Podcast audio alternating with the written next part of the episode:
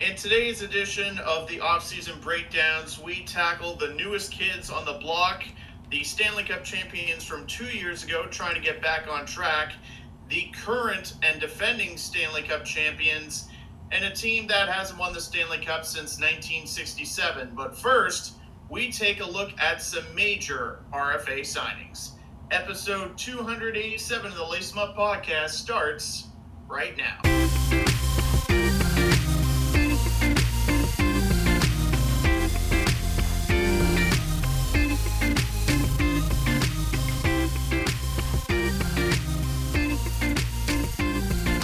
And now, it's time to lace 'em up. Here's Brett and Steve. And welcome to the show, ladies and gentlemen. I'm Steve Ellsworth. I'm Brett Dubuff. We will continue our off-season breakdown shortly. We're at part 7 of 8, if you can believe it. We're almost done. And then we'll be doing our season predictions, whatever you want to call them. It's going to be a fun show, so that'll be on the second Sunday of October, which would be Thanksgiving weekend here in Canada, and that'll be a few days before the season starts.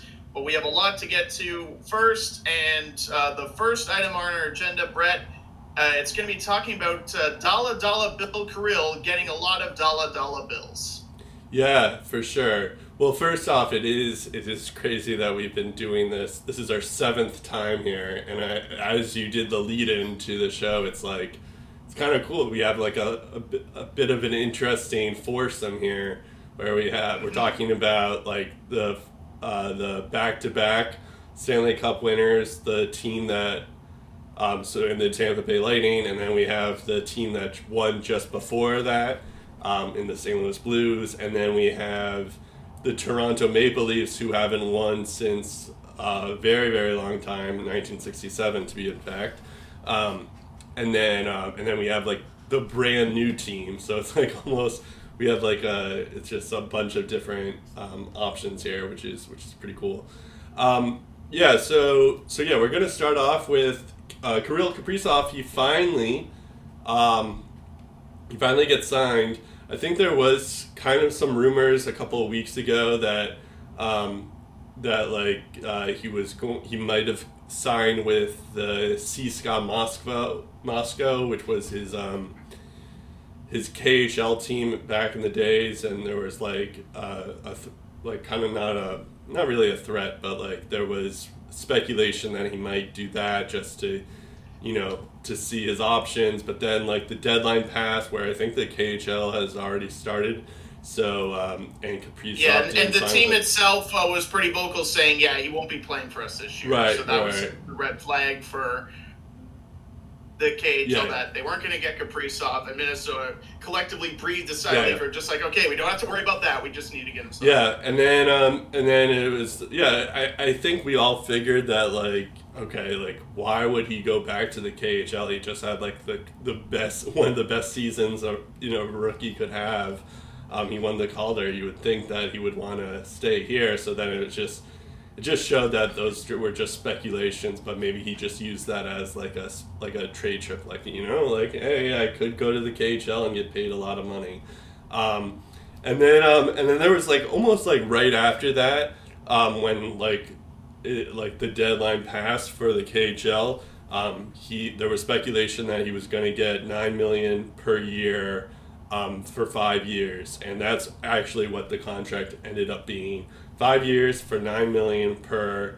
I think we've talked about it before, but I think it's like, you know, like I'm still a little bit wary just because of the fact that, you know, this is just his 1 year of him in the league, and we don't know how consistent he can be. Also, in the fact that like he was playing against the California teams, Arizona, and like a bunch of other teams that weren't so good.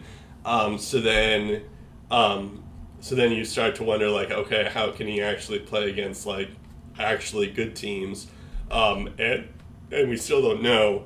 However, Kaprizov is 24 years old, and he's not your normal NHLer or rookie, because he's been playing in the KHL, which is a professional hockey league, for a couple of years before then. So it's like, you know, so at the same time, like, yeah, I could see it, like, not working out for them. But at the same time, the Wild need this guy. Like, you know, the Wild haven't been exciting. I don't think ever. They've never been exciting, really. And, you know, Kaprizov was, like, before Kaprizov joined the team, the Wild were thinking of, like, rebuilding for a few more years and all that stuff. And then when Kaprizov comes in, all of a sudden they're like, you know, they're buying out Zach Parise, they're buying out Ryan Suter so that they can make room. And then they're, you know, it looks like they're starting to compete a little bit more just simply because they have this guy, Kirill Kaprizov, who they can then build their team around. So, yeah, it's still, I still think it's a risky contract, but at the same time, I could see this really working out for them. It's a risky contract because, you know, it's one season. Right. But you look at everything he's done prior to this, his role on the Russian team, his roles in the KHL, and the dynamic seasons that he had before he came over here. And, like, he was in his early 20s then. You don't see too many players in their early 20s dominate the way he dominated the KHL. And then, of course, it has to translate into the NHL because we've seen with guys like Vadim Chipachev and Nikita Gusev that it doesn't always go in the way that you expect it to, where you just keep on trucking along. And Kirill Kaprizov just kept on trucking along. He became such a dynamic force. As I've said many times, the Minnesota Wild, how we think of them, how we watch them, everything changed when he arrived.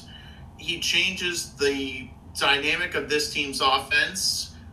You look at some of the guys that he's played with and how they benefited from his performances on the ice. It just made perfect sense for them to get this done. And by the end of this deal, I wouldn't be shocked at all if he's on the same level as Artemi Panarin. Like, that kind of a dynamic offensive player. And I'm really intrigued to see what he's going to do in the next couple of years. Particularly, this year is going to be an important one for the Minnesota Wild because, believe it or not, Kaprizov's $9 million cap hit, it's not $9 million this year. It's actually $5. But then you pay for it later because in year 2 and year 4, it's $10 million. And in year 3, it's $12.5. And then it shoots down to 7.5 in his final year. And as of the start of year 4, he's got a no-move clause. So the final 2 years, he's got a no-move clause, takes him right to free agency. So, yeah, they don't have to worry about the Parise and Suter contract, but the financial implications of the Kaprizov contract as of next year are going to be felt on Minnesota's roster as a whole. And what they do to that roster and how they assemble it, there are going to have to be some more tough decisions made by Billy Guerin moving forward. So the other question I have is, okay, they've got Kaprizov signed. Now what do they do? Yep. Are they going to add some short-term pieces to, like, really, really go for it this year? Maybe they're back in the Jack Eichel sweepstakes. Who really knows? Now that they have Kaprizov guaranteed in the fold, you have him for the next 5 years.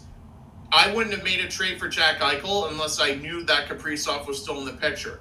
Now that I know Kaprizov is still in the picture, I still don't think it's a slam dunk they get Jack Eichel, but it's certainly better than 0% chance. So Minnesota needed to get this done. They needed to make it happen. They needed to sign him to a long-term deal. I don't think they would have gotten a 7-year or 8-year given what Kaprizov thinks he's worth.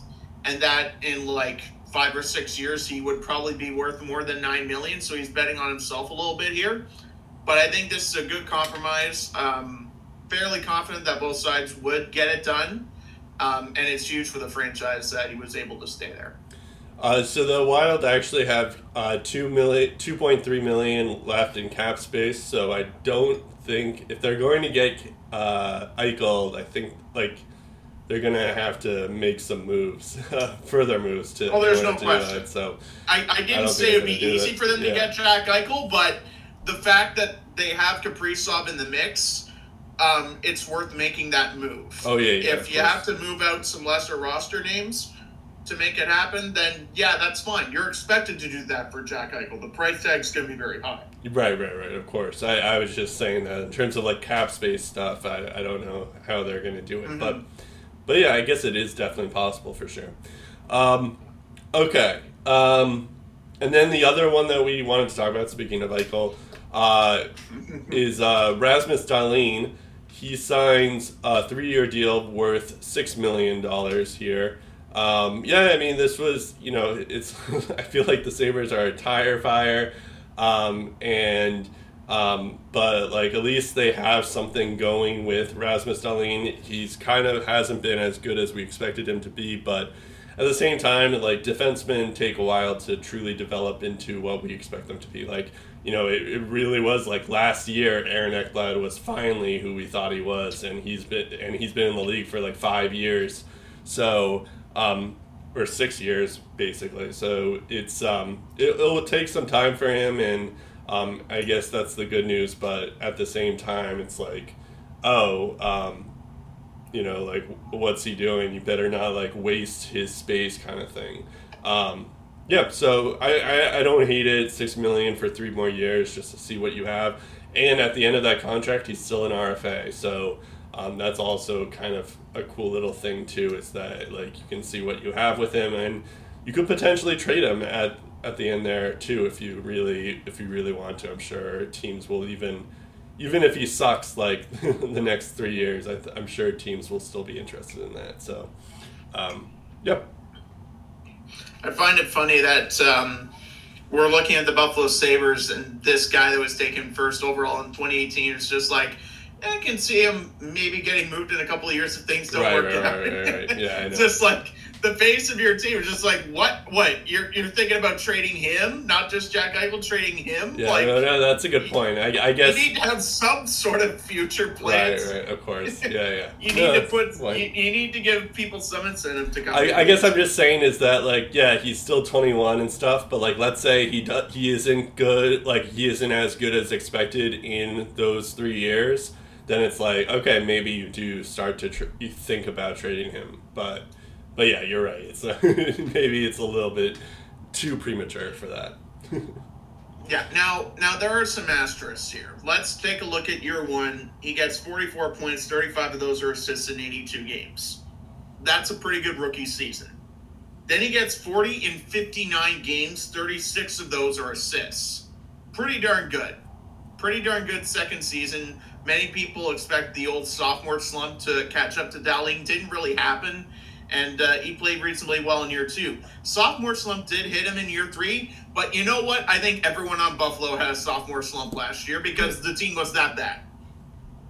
So to finish 23 points in 56 games, 18 assists, in a season where everything that could have gone wrong did go wrong for Buffalo, that's still in an 82-game pace, that's around 33 points, which I would call a success for Rasmus Dahlin and anyone on that Sabres blue line. So, and the other thing to keep in mind with Rasmus Dahlin is his second half was much better than his first. I liked where he was progressing with Granato as the head coach there. So my hope is that he will be better. I don't know if it's going to show stat-wise because I think this year's going to somehow be even worse than last year. Right.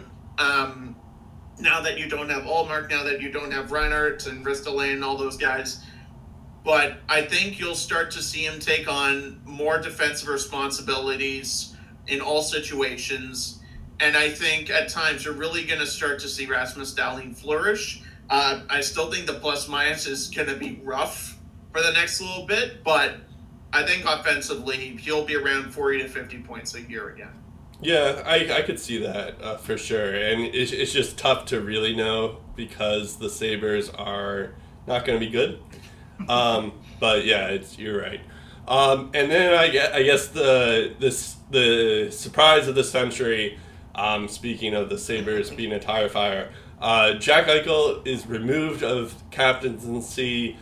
He has not... I guess that he hasn't returned to practice for obvious reasons because he's still in a fight with the team. Well, he failed his physical first of all, so he's on injured reserve. Right. So that's another thing too. But yeah, I mean, I don't think it was so surprising that he's like that they removed his captaincy. I guess it's just like because we all saw it coming, especially when Jack Eichel wrote that, or his agent wrote that whole memo right after the draft, expecting to be traded. And he didn't, so it's okay, yeah, the Sabres were probably not, you don't want your captain to be someone who doesn't want to be there. But yeah, I guess it's just it's kind of just a sad state of affairs out in Buffalo, where it's been about even longer than 10 years since the Sabres have actually been decent. And that's a long time. It's kind of so sad that they were already on a rebuild, and now it seems they're back on doing a rebuild, and they're even worse than what they were beforehand, and they were pretty bad before. So it's kind of sad. Or sad. It'll be a situation where I think they go a couple of years without naming a team captain because they have no one really established NHL wise to be the long term captain of this team. I think they'll go by assistant captain by committee. I think they'll lean on Kyle Okposo as more of a leadership voice there. But the worst thing they can do is give a young Dylan Cousins the captaincy and just ruin him. Right. Or even Middlestad. That would be bad. Yeah, or even someone like Middlestad, even though he had a decent last half of the year, it's it's still. You don't want to do that. But we were just talking about, maybe they give Darlene the captaincy, but maybe they wait a little bit before they actually do I would wait a couple more seasons and see how his game matures. And I can definitely see if he raises his game and continues to exceed expectations at the end of 2 years, that it wouldn't be out of the realm of possibility that he is named captain. The reason I mentioned Dylan Cousins as a guy that maybe could be someday the Sabres captain is because even when things are not going well, he'd be willing to drop the gloves. I remember, I think I mentioned that too. And put up a fight. Yep. And for a rookie or a second-year guy to do that on a team like Buffalo, that says a lot. It shows a lot of character when you do stuff like that. Yeah, so that's why Dylan Cousins really sticks out to me from a leadership standpoint, is because he's answered the bell in many different ways. He just needs to put the rest of his game together, basically. Right. I remember when that happened and we talked about it. It's just that's how sad it was, is that the only one who seemed to really care about the team was Dylan Cousins, and he's a rookie. It's just So it's just but I could see that for sure too, I guess, but maybe it's something to think about sometime down the line for sure. All right, so now we're gonna go to Seattle, and so what's funny is when we've been doing these little adds, subtractions, and resignings and all that stuff, it's technically Seattle added everyone. But we're only gonna, for Seattle, we're just gonna make an exception to that, where we're just talking about after the expansion draft, so right when free agents started, because that's when we started to do this. So that's when we're gonna do all the free agent adds. We're gonna count for Seattle, and all their subtractions we're also gonna count as well. In terms of ads, we did talk about Philip Grubauer, who they got, and he's probably going to be their starting goaltender. Alex Wennberg, which was a nice grab for them, especially since they'll seem to be weak on center. And also it looks like Yanni Gourd's going to be out for half the year due to injury. And then they also grabbed Jaden Schwartz. So those three we've already talked about. The other free agents that they also grabbed are Marcus Johansson, Ryan Donato, and Riley Sheehan. It seems these guys will probably be more depth adds and things like that, but those are, especially for Johansson and Donato, those guys seem to be they seem to have a little, every now and then they do something, they score or something like that, so they yeah, they have some issues with inconsistency for all three of those guys, but I don't hate those moves just as like a depth piece, because they'll probably be your third line or fourth line guys, and that's kind of like a good thing that you want for an expansion team like this. It's like just guys to who could excel if given more ice time, and we'll see what they do. Yeah, and like you said, Brett, they're depth signings at dirt cheap prices. Yeah. Like, you got guys like Ryan Donato signing for what? Like the league minimum? Yeah, it was league minimum. And like he was a couple of years ago in the second half of Minnesota, a big part of that Minnesota Wild offense. So like there's definitely a lot to look forward to. I like Marcus Johansson as a guy that could be a potential second line center. Worst case, he's a third line center again. Getting him at the price you got him at, that's huge. Even Gustav Olofsson as a depth defenseman, that definitely doesn't hurt either. Riley Sheehan, another depth center option, that's pretty good as well. And you mentioned the lineup here. I'm just going to take a look at Daily Faceoff and see where some of those depth options fit in for the Seattle Kraken, because I do find it very interesting, as we talked about in the Seattle episode, how this team is going to be constructed, what the line combinations are going to look like. Because, as many of you know, they're in what I like to call the Box of Chocolates division, where you really don't know what you're going to get out of the Pacific Division. So this is a team, honestly, not even kidding, this is a team that could surprise a lot of people. And I know I'm probably basing a lot of what's happened to Vegas in 2017-18 and thinking, like, oh, yeah, it can't happen with Seattle. Well, I'm not saying they're going to go to the finals or win a playoff round, but I definitely think they're going to be competitive in a division where a lot of things are very wide open. Like, I'm not even saying they're going to win the division like Vegas did, but they'll definitely be contending. And this is why.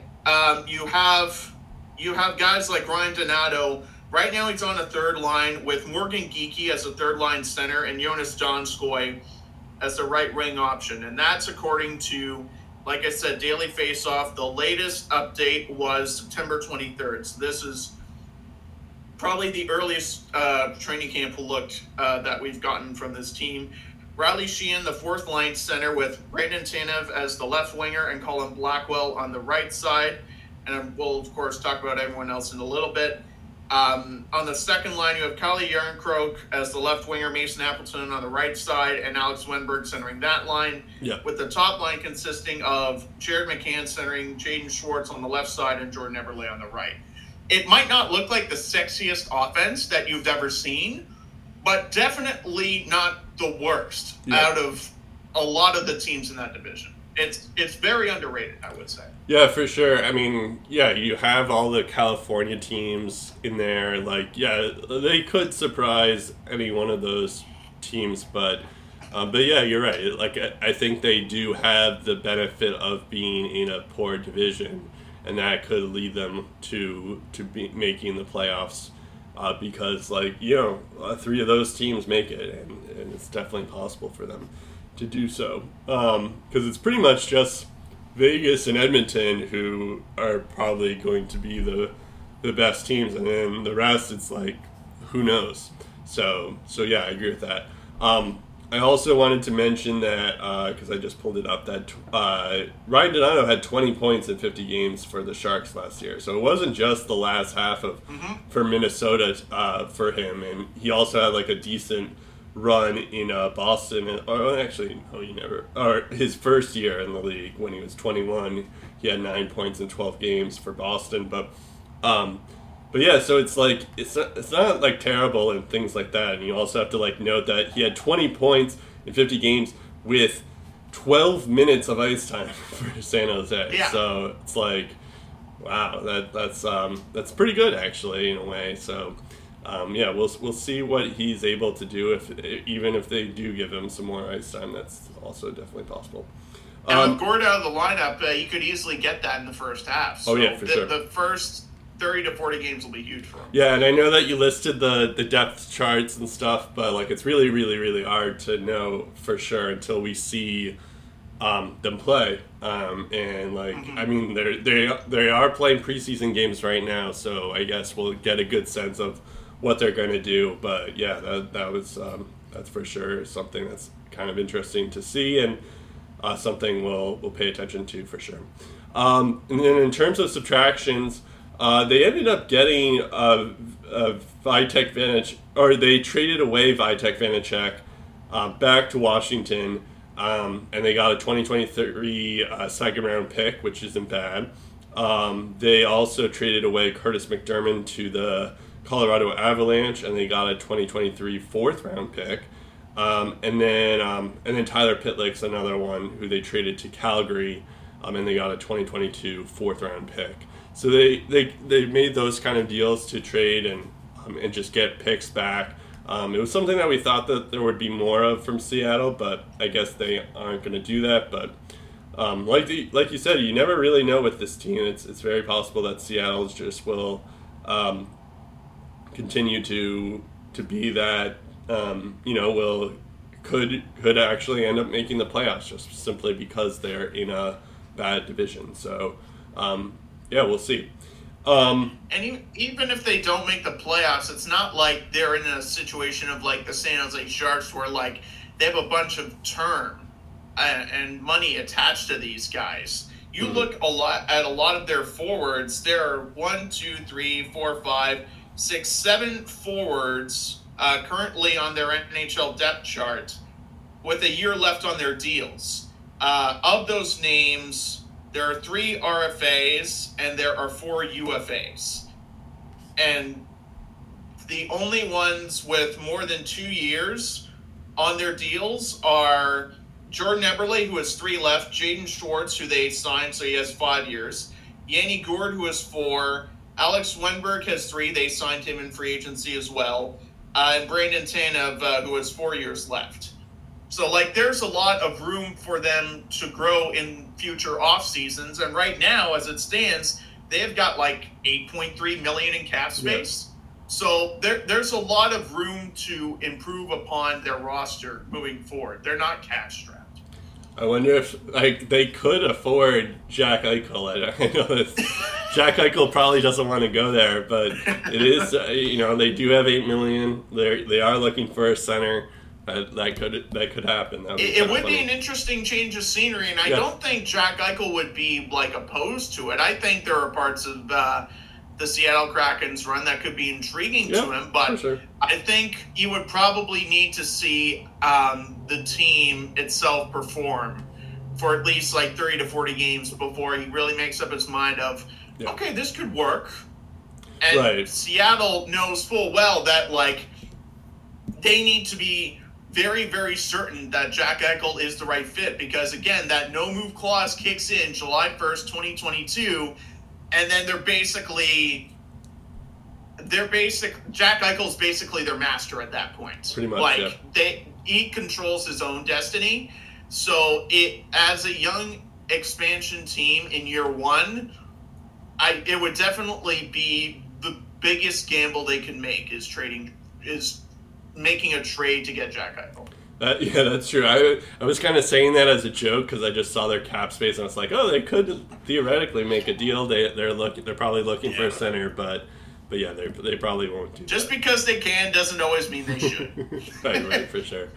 And then in terms of re-signings, technically Seattle doesn't really have re-signings, but I do want to mention that when they drafted Vince Dunn, he was an RFA at the time, so they did sign him to a 2-year deal worth $4 million per, and that could be an interesting deal. I would assume that Mark Giordano is going to be the main defenseman for them, but I wouldn't be surprised if Vince Dunn slowly becomes that Shea Theodore type person, to make a comparison to Vegas, where like he does become that guy because he has space on a new team. So I could definitely see Vince Dunn having like a Shea Theodore type of career.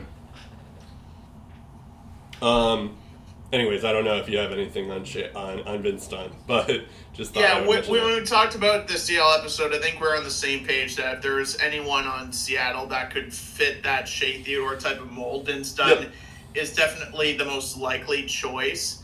There are also some other names that I looked on Seattle's defense. I thought, you know what, this guy's pretty underrated. It would be interesting to see him play in the NHL full-time and see if he could have a good year. I think just based on NHL experience to date, the main guy that could make that work and make that next big leap would probably be Dunn. I don't think Dennis Cholowski has the experience, nor does someone like Cale Fleury, to make that happen, at least right away. Maybe someday they could. But Vince Dunn is a guy that's similar to Ryan Donato, didn't really get the opportunity to thrive in the main stage in markets like San Jose. But I think in this situation, he definitely could. Yeah, for sure. All right. In terms of prospects, because they've only had one draft, I guess they did select a couple of prospects in the draft, like Cole Lind and things like that, but they don't really have too many prospects to start out because it's basically just this 1 year. But so our best prospect is a guy we've already talked about a lot, Matty Beniers. What I find is interesting is in years past, you could Elite Prospects has his name as Matthew Beniers, but now his profile has changed to Matty Beniers. So that's, I guess, he goes by Matty instead of Matthew, which I think is kind of cool. He's also on that University of Michigan stack team.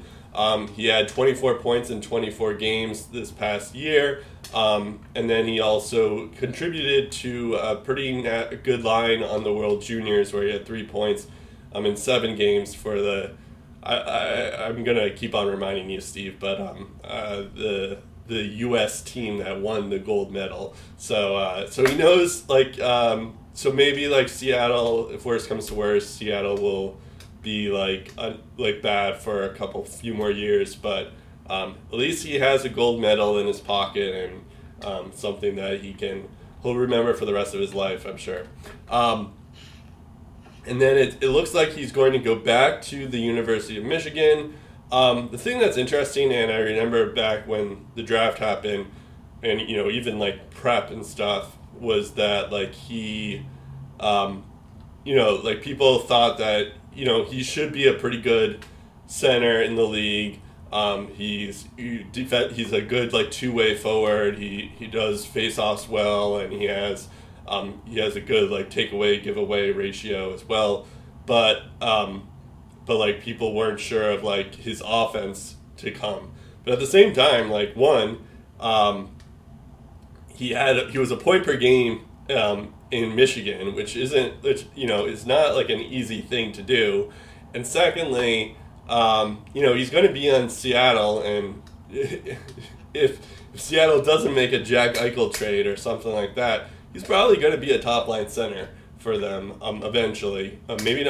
Probably not this year because he is going back, but yeah, it's definitely, I could see where like, you know, next year he's going to be in the league and could be like the top line center or could be the second line center just to develop some more or something like that. But he would eventually could be the first line center in a few years. It's taking a look at some of his numbers. As you mentioned, the World Junior success, 3 points in 7 games is pretty good, but also the 2 points in 6 games at the World Championships, which is a tournament filled with men, not just teenagers. That's not easy to do, to establish yourself to the point where, like, yeah, you can play amongst NHL caliber talent on the biggest stage like that. The World Championships are not the Olympics, but, like, they're pretty darn close to it, yeah, where you're facing off against a lot of hockey's best talent. Across various countries. So that's huge for him. The 24 points in 24 games and 10 goals done as a rookie. So forget point per game college players. You don't see too many point per game college rookies doing what he did last year. And now you look at that stacked Michigan team. I think it's going to be a situation this year where, like, everyone remembers Cole Caulfield as this guy who's just like, man, this guy's got some goal-scoring skill. He's going to be a pretty good player in the NHL someday. And then he takes off, becomes probably the biggest player in college hockey, and just keeps on rolling after he leaves college. I'm not saying that, like, after year two, Matty Beniers is going to turn pro. What I am going to say, and I feel comfortable in saying this right now, is he's probably going to be a top-5 college player to watch, and the stats are going to back it up. He's going to be that good, that dynamic for the University of Michigan. And when you look at the profile, it's easy to see why. Not only is he a guy that's very deceptive and can really fool defenders with his wide array of brush patterns, the different methods he's able to accelerate his dynamic, game-changing plays, but he's also involved in his team's defensive game. A guy that never cheats, that wants to be a solid two-way contributor. That is something NHL teams look at and say, oh, very good at two-way play. We love to see that. You don't see too many highly skilled players these days really focusing on the defensive side of the game. Like, say, I don't know, someone like Mark Stone with the Vegas Golden Knights, and I keep mentioning it. But he is one of the best two-way players in the league, and that puts him in the upper echelon of NHL talent right away, not because, like, he can score at a rate like Artemi Panarin, but because his attention to detail on defense and offense are so high and so good that they really affect how his team performs on a nightly basis. It's the same with Sean Couturier. It's the same with Ryan O'Reilly. And we've seen guys like that really elevate their play in the playoffs to the point where they're being talked about as one of the league's best all-around players. And that's some. And before those guys made their livings as two-way specialists, Patrice Bergeron did that year in, year out, and is still doing it as well.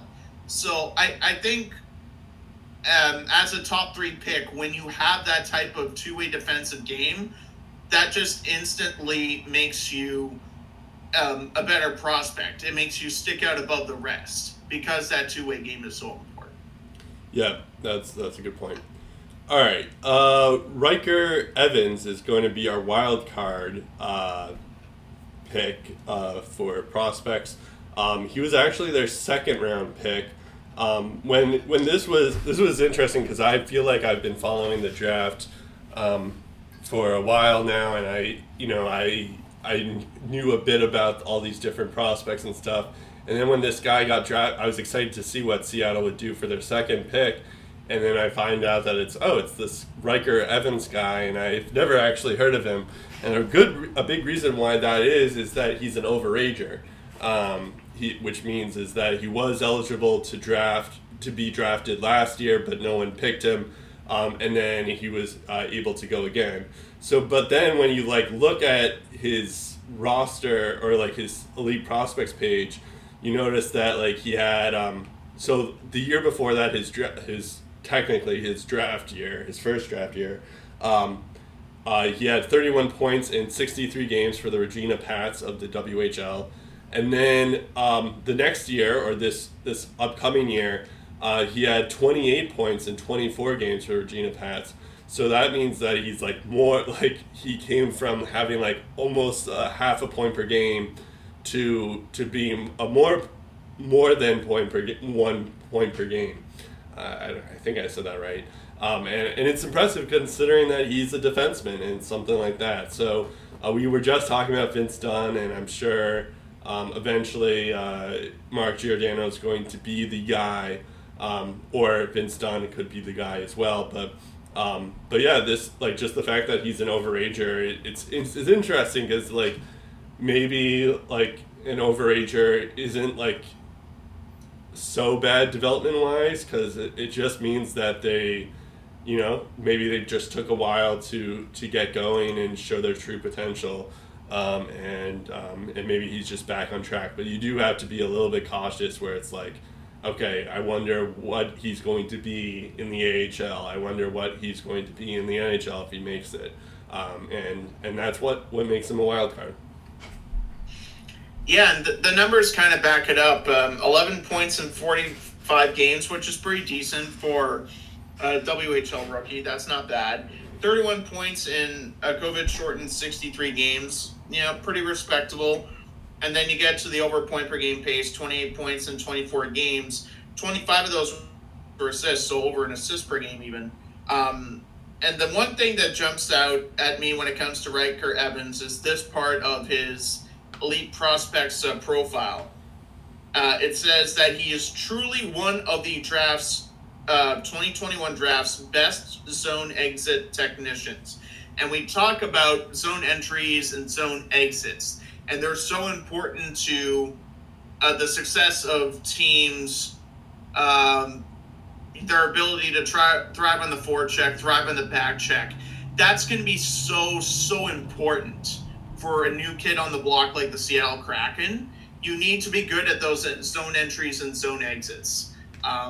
That's really going to accelerate your development. So if Ryker Evans can really break through and establish himself not just on the offensive game, but that trade specifically, like I said, their defense that looks pretty underrated right now could mature into, I would say, like at worst, a top 15 defense in the league. Which even still, that's still close to the top 10, which is pretty good. Yeah, for sure. All right, so now we're going to go to St. Louis here. So they added Pavel Buchnevich. They also signed Brandon Saad, and they also PTO'd James Neal. I believe we talked a little bit about Pavel Buchnevich, but I think we talked about it more in terms of, like, why did the Rangers do this? But yeah, I was just looking the other day. Pavel Buchnevich had 48 points in 54 games. That's like almost a point per game. That's like, it's very underrated and something that's going to be kind of interesting to see if he can replicate that on a new team. But there's a pretty good chance that the Rangers just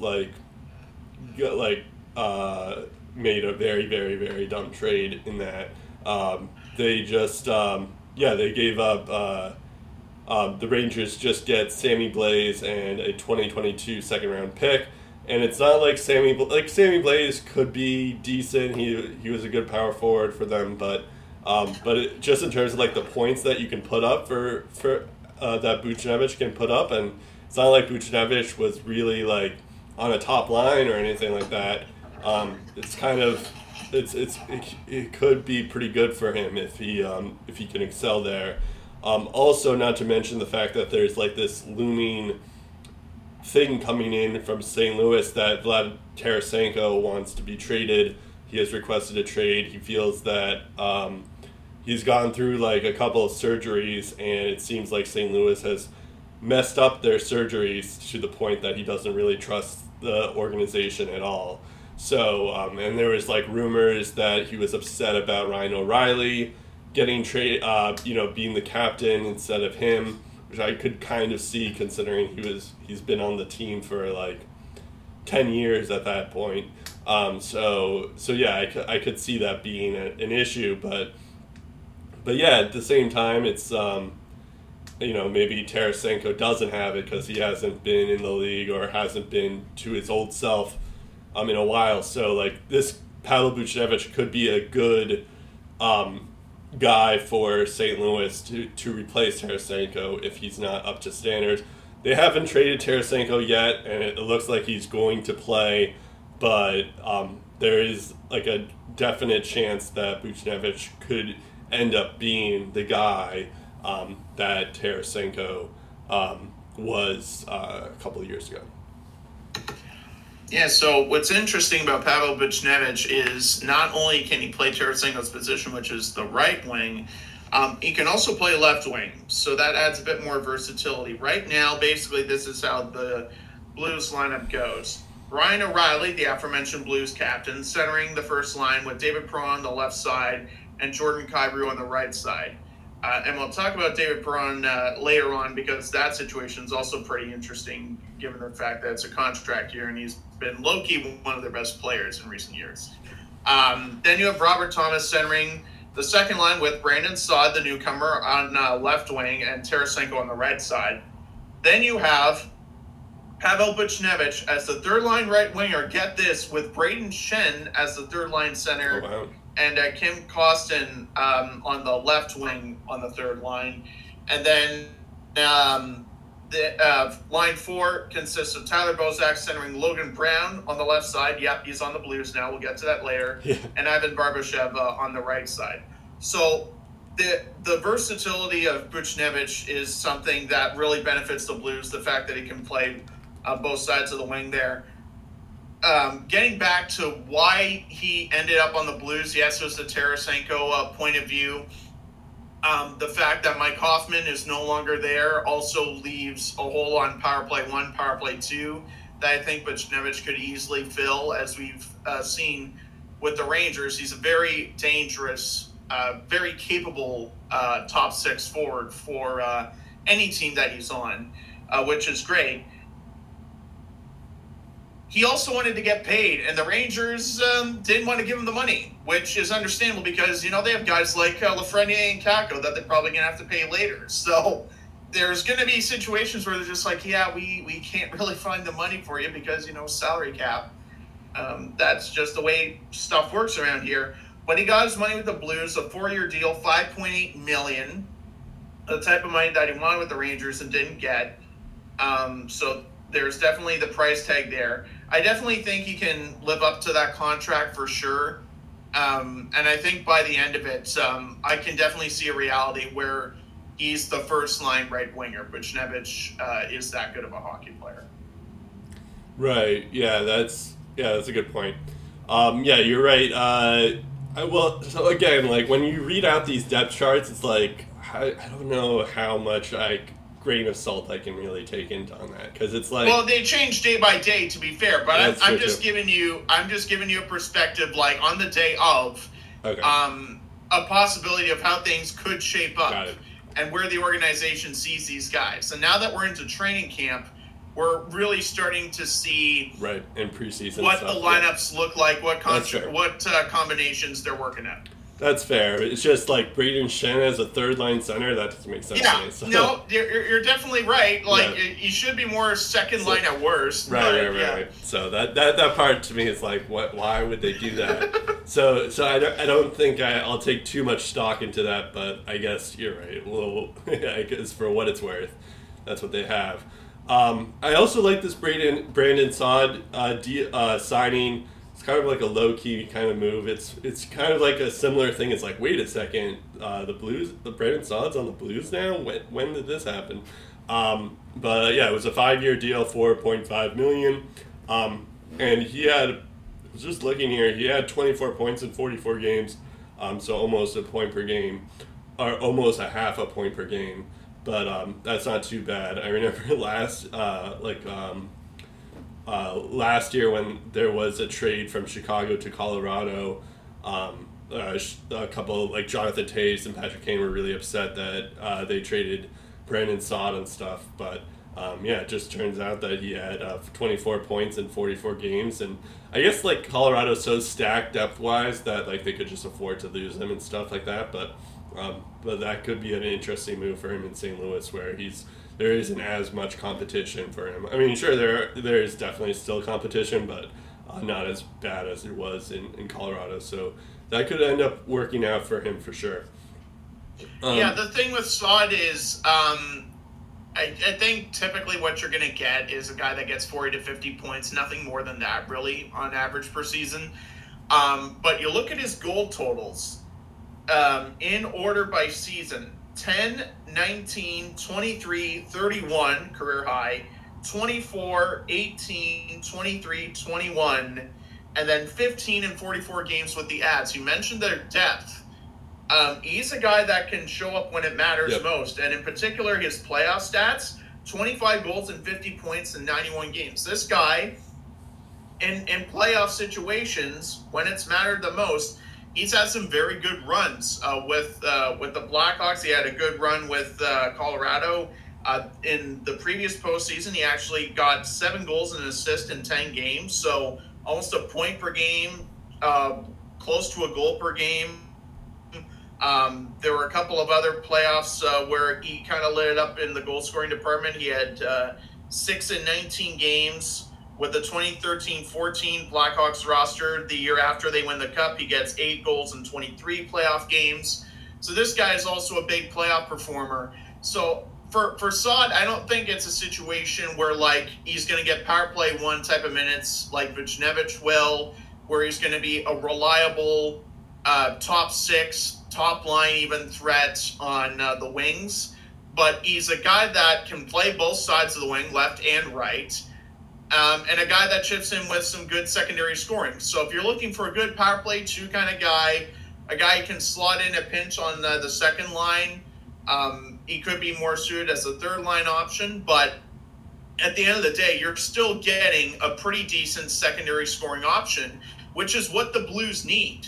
They were able to get some of that from Sami Blais. They were able to get some of that with Zach Sanford. But I think they needed more of a pedigree when it comes to secondary scoring, and that's exactly what Saad provides. Yeah, for sure. By the way, I was just looking here. His average time on ice on Colorado was 14 minutes.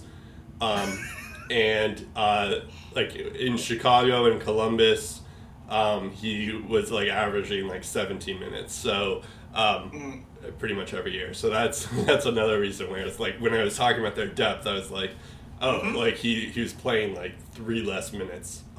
Yeah, like I said, another good omen for Saad to have a good year. Yep, for sure. And then in terms, James Neal has a PTO, which I think could be a good thing, but we'll see if he's actually officially signed there. We'll let you guys know. Logan Brown is now a St. Louis Blue. We talked about Logan Brown when we were talking about Ottawa last week, so it is kind of fitting that like Logan Brown got traded this week to another team that we're talking about. So yeah, he goes to St. Louis. Also, St. Louis gets a 2022 conditional 4th-round pick, and that condition is the Sens will retain that 4th-round pick if Brown plays in 30 regular season games for the Blues in 2021-2022. And according to your depth chart things, it looks like Logan Brown's going to play. So, so maybe we will see that. And then the only thing that the Blues lost in this deal was Zach Sanford. He was very, very good in the 2019 Stanley Cup Finals. So I like this pick because just purely because he was so annoying to play against in the 2019 Stanley Cup Finals. But yeah, anyways, this past year he didn't really like have the same kind of aspect of that, because he had 16 points in 52 games for St. Louis. However, like the year before that, he had 30 points in 58 games with 13 minutes of ice time. But so I guess maybe it just wasn't sustainable, because then, because he had a drop in the offensive stuff. So yeah, we'll see how that goes. But yeah, I like this trade for both teams. Yeah, if you look at the St. Louis cap situation, and I believe it has changed since Logan Brown trade. When I Googled it, they had $731,000 roughly to spend, and right now, would you look at that? It's still $731,000, so it hasn't really changed. And the minimum to pay somebody in the NHL is $750,000. So if they were to give James Neal or Mikhail Frolik one of the two the league minimum, they would still be a smidgen over the salary cap. The good news is Logan Brown comes in at the league minimum, so he's going to be easier to keep around than Zach Sanford, who is under a 1-year deal at $2 million. They signed him to that earlier this offseason. Now he's gone to Ottawa. and he would be a free agent at the end of this year. He'll be 27 by the time July 1st, 2022 rolls around. So at that point, he can sign wherever. And he's a good depth forward for them.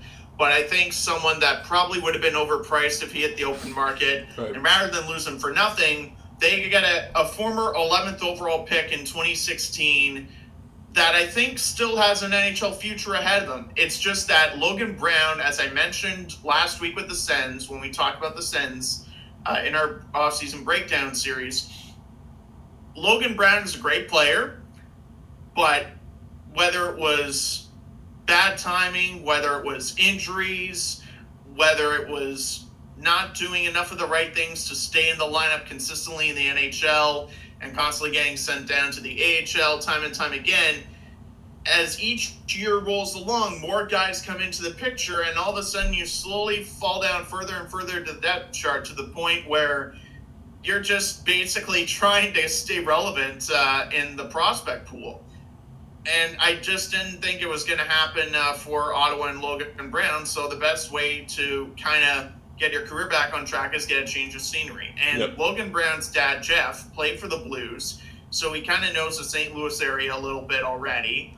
While he was waiting for a contract to be signed with Ottawa, as a matter of fact, he was actually skating with Brady Tkachuk in St. Louis. So he has a little bit of rapport with the Blues already as well. So I think this is a low-risk, high-reward situation for both the team and player. And I definitely think it's going to pay dividends. But if he's on the fourth line, again, the question remains similar to Ottawa is, like, what's the best he can do for you? What's the best Logan Brown can do for the Blues? So that'll be something to keep in mind. The James Neal PTO, that'll be interesting to see because I think he'll be like a cheaper Mike Hoffman, a guy that maybe the best days are behind him, but he can still shoot the puck relatively well and get some decent goal scoring for you. And again, to fill that void left behind from guys like Hoffman, from guys like Jaden Schwartz, Alex Steen, who's retired, I think those cheap additions that the Blues have been able to get over the past offseason, they're going to need those guys to really pick up the pace. And that's important because you have guys like Colton Parayko making more money after this year. You already have Jordan Binnington making more money now. You have Justin Falk making a lot of money. You have Torrey Krug making a lot of money on the back end as well. This team still has a lot of money committed to its players, even though Pietrangelo has left, even though Jaden Schwartz has left. So that's definitely something to keep in mind. You also have Robert Thomas and Jordan Kyrou signed to the exact same two-year bridge contract. So assuming both of those players continue to make steps forward in their game, evolutions in their game, then it's going to cost more to keep those guys as well. So that's the danger with the Blues is the more you rely on these depth guys to kind of plug holes and fill voids, it kind of limits your ability to really do some damage in your division. And that division already is pretty tough, and it's headlined by teams like Colorado. But Winnipeg is there. Dallas is there. Minnesota, when we talked about with Kaprizov, they could be a real sleeper team. You never know what to expect with Nashville either. The only really terrible team that no one expects anything out of in that division is Arizona. Right. So that alone isn't going to help the Blues. They know that. Every other team in the division knows that. It's going to be a dogfight right to the end. And when you have $731,000 left in contract space to work with, it doesn't give you a whole lot of options. So the depth pieces like Logan Brown are going to play a pivotal role into how far this team goes. Yeah, for sure. So in terms of subtractions, we kind of alluded to this all, or Steve alluded to this all when he was talking, but Vince Dunn is gone, is going to Seattle, so is Jaden Schwartz. Sammy Blais is going to New York. Zach Sanford, we just talked about, is going to Ottawa. In terms of re-signings, again, Steve also alluded to it as well. Colton Parayko he gets an extension. 8 years, $6.5 million per year. This is an interesting move, just simply because they're already paying Torrey Krug $6.5 million for a while. They're also paying Justin Falk for $6.5 million, and so now it's just they have like three defensemen who are all being paid long-term deals for a long time. However, the main difference between like Krug and Falk and Parayko is that Krug is 30, Falk is 29, and Colton Parayko is 28. So like, so those are going to be your three defensemen for St. Louis for quite some time now. And it's just like figuring out the other three defensemen in the system. But that's just it's kind of a crazy thing. But I guess it's like this is the year where all the RFA defensemen next year get their extension, and so compared to like the Werenskis, the Seth Jones, and all that stuff, it could end up working out okay for them. But it is kind of interesting because the St. Louis Blues already have a lot of defensemen on long-term contracts. Mm-hmm. Yeah, I feel like the Seth Jones contract kind of rushed a lot of teams and just right. Like, okay, we gotta lock up our defensemen now. Yeah, exactly. Anyone who's got an expiring contract, lock them up now. Right, we can't afford to have them hitting the open market. Right. The reality is though, one of, and in fact, it could be more than one. One of Colton Parayko, Justin Falk, and Torrey Krug are going to be playing secondary minutes next year. Yep. And that's going to be the case for quite some time unless a trade is made.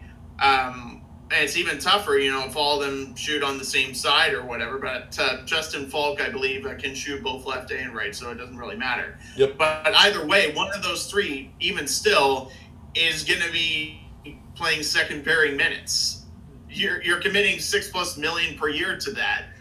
That could be an anchor for the Blues. Even if the guys played expectations, that's $6 million that you're not spending on your forward group or a reliable third pairing defenseman or a reliable backup for Jordan Binnington. Right now it's Ville Husso. And the guy behind that, Charlie Lindgren, another yep. depth piece that they got in the offseason. So again, that's the kind of situation where the Blues are putting themselves in and kind of putting themselves in a bind in a way. I just realized that Braden Shen also is on a long-term contract where it's $6.5 million. I guess Doug Armstrong just loves doing long-term deals where it's $6.5 million at annual average value because he's done four of them in the last couple of years. Then also I want to mention before we go any further, David Perron. I mentioned that situation was going to be worth monitoring, and here's why. He's a UFA at the end of this year. He can play both sides of the wing. I feel like most of St. Louis's wingers can do that. Yep. He's on a very team-friendly 4x4 contract. The final year of that 4x4, he's got a 5-team no-trade list. So you could trade him pretty much anywhere. And by anywhere, I mean not a bottom-feeding team like, I don't know, Ottawa or Buffalo or Arizona or something like that. But this is a guy who is considered to be like a fringe top six forward for the most part. And then he had that one season in Vegas where he got 60 points in 70 games and 50 assists in that season. Here's what he has done in the three seasons since leaving Vegas and joining the Blues. 23 goals, 46 points, 57 games. I don't know if you heard, the Blues won the Stanley Cup that year. Then in 2019-2020, he plays 71 games, gets 25 goals and 60 points. Last year, 19 goals, 39 assists, 58 points in 56 games. So a point-a-game player. Low-key been a very effective forward for the Blues. I am very interested to see how that situation plays out. Leading up to the trade deadline, leading up to free agency, that could be one of the most interesting storylines to watch in terms of what kind of contract he gets. Because while David Perron has played very good hockey in recent memory, he is 33 years old. And by the time the offseason rolls around, he'll just have turned 34. Yep. That'll be fun to watch. For sure. Also, in re-signings, Steve had alluded to this too. Robert Thomas and Jordan Kyrou both got the same deal, 2 years worth $2.8 million. I kind of like this because I think both Jordan Kyrou and Robert Thomas have shown some promise in their recent years, but we would like to see a little bit more out of them just before like we get truly excited about them. But it is funny how they had the exact same deal, 2 years, $2.8 million per year. So that's also something to watch out for. In terms of top prospects and stuff like that, the top prospects are for St. Louis is Scott Perunovich. He took the year off unintentionally because he was injured. But the year before that, he had won the Hobey Baker, and he had 40 points in 34 games, which is not bad for a defenseman. So this past year, he didn't get anything. It still says that he was going to be a part of the St. Louis Blues, but I don't know if I buy that. I do wonder if, because he took a year off, I wonder if they're going to just, put him in the AHL for a couple of games just to get him accustomed to it, and then they'll, maybe they'll see it, how good he can be, and if he's, too good for the AHL, then they'll move him up. Because I find, or we'll see, I'll be interested to see if he, how they use him in the preseason, because they may end up just using him a lot, which is interesting compared to what we were talking about with Colton Parayko and Torey Krug and Justin Falk. It's then you add this guy, Scott Perunovich, who should be pretty good into the mix, and then you have a pretty solid, top four or top two pairing, ideally. So that could be something that he could be a low-key dark horse Calder candidate, but I guess he has to make the pro roster first, which isn't a guarantee.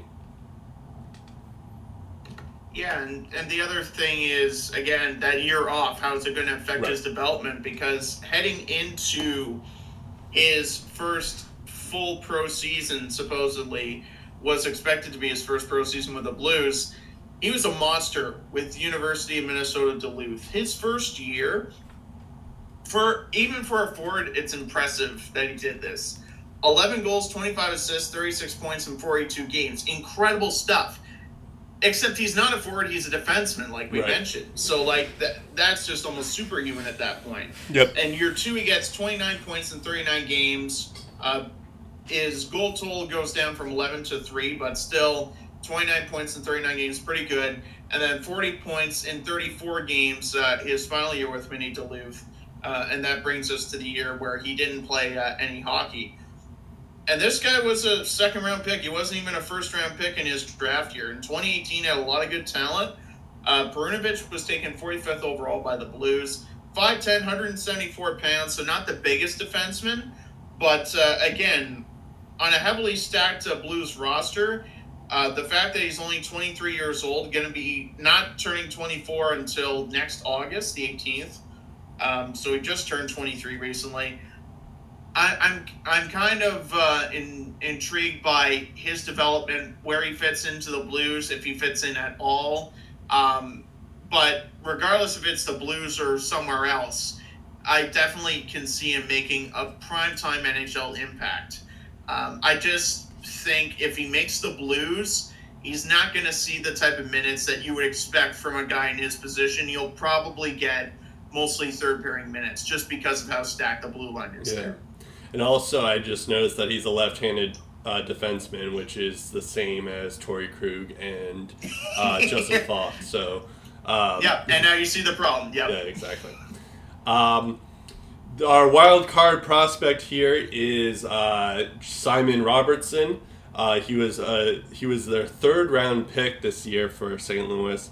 I guess we could have gone with someone like Bull Duke or something like that, but the thing that's interesting to me or intriguing about him to me and why I picked him as a wild card was the fact that when I read all the scouting reports, they all say that he's the top sniper in the draft. He's going to be one of the best shooters in this draft class. He's going to be an offensive threat and all that stuff. And then when you look at his elite prospect numbers, and it doesn't seem that you know, that exciting. Yeah, he did well in the J20, which I guess is the league under the Swedish Hockey League. He's a Swede. Where last year he had 20 points in 15 games for Skellefteå J20s. I think that's how you pronounce their name. And even still, it's like if he's known as a goal scorer, you can't really tell because he had, of those 20 points, he had 9 of those were goals. So then when he played in the SHL, which, you know, who knows how much ice time he had and all that stuff, but he ended up having 2 points in 22 games for the SHL. There are some interesting things about him, though. Like, he played in the World Juniors under-18s, where he had 4 points in 7 games, where he had 3 goals there. And then he also, I guess they're saying, in international juniors, he ended up with 5 points in 8 games and 4 goals. 4 of those points were goals. Then I guess he's playing, they're starting off this time where this year he's played in 1 game for the J20 team, and it was just he had 2 goals and 1 assist, so 3 points in 1 game. And then he played in the Swedish Hockey League where he hasn't scored yet, but that's just in 3 games. And he's also in the Swedish under-20s.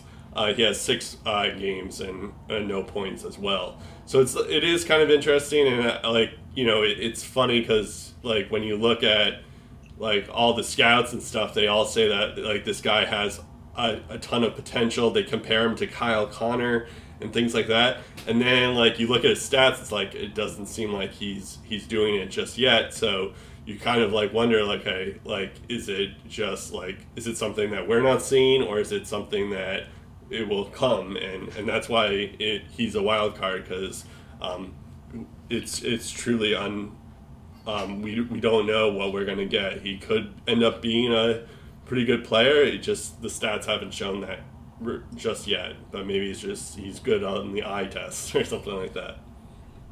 So delving into what it says in Elite Prospect, it says this is the description of Simon Robertson Schott from Elite Prospect's 2021 NHL Draft Guide. It says he pushes his top hand from his body and fully engages the lever motion downforce on his stick for a mechanically clean shot with plenty of zip and accuracy. So that's key.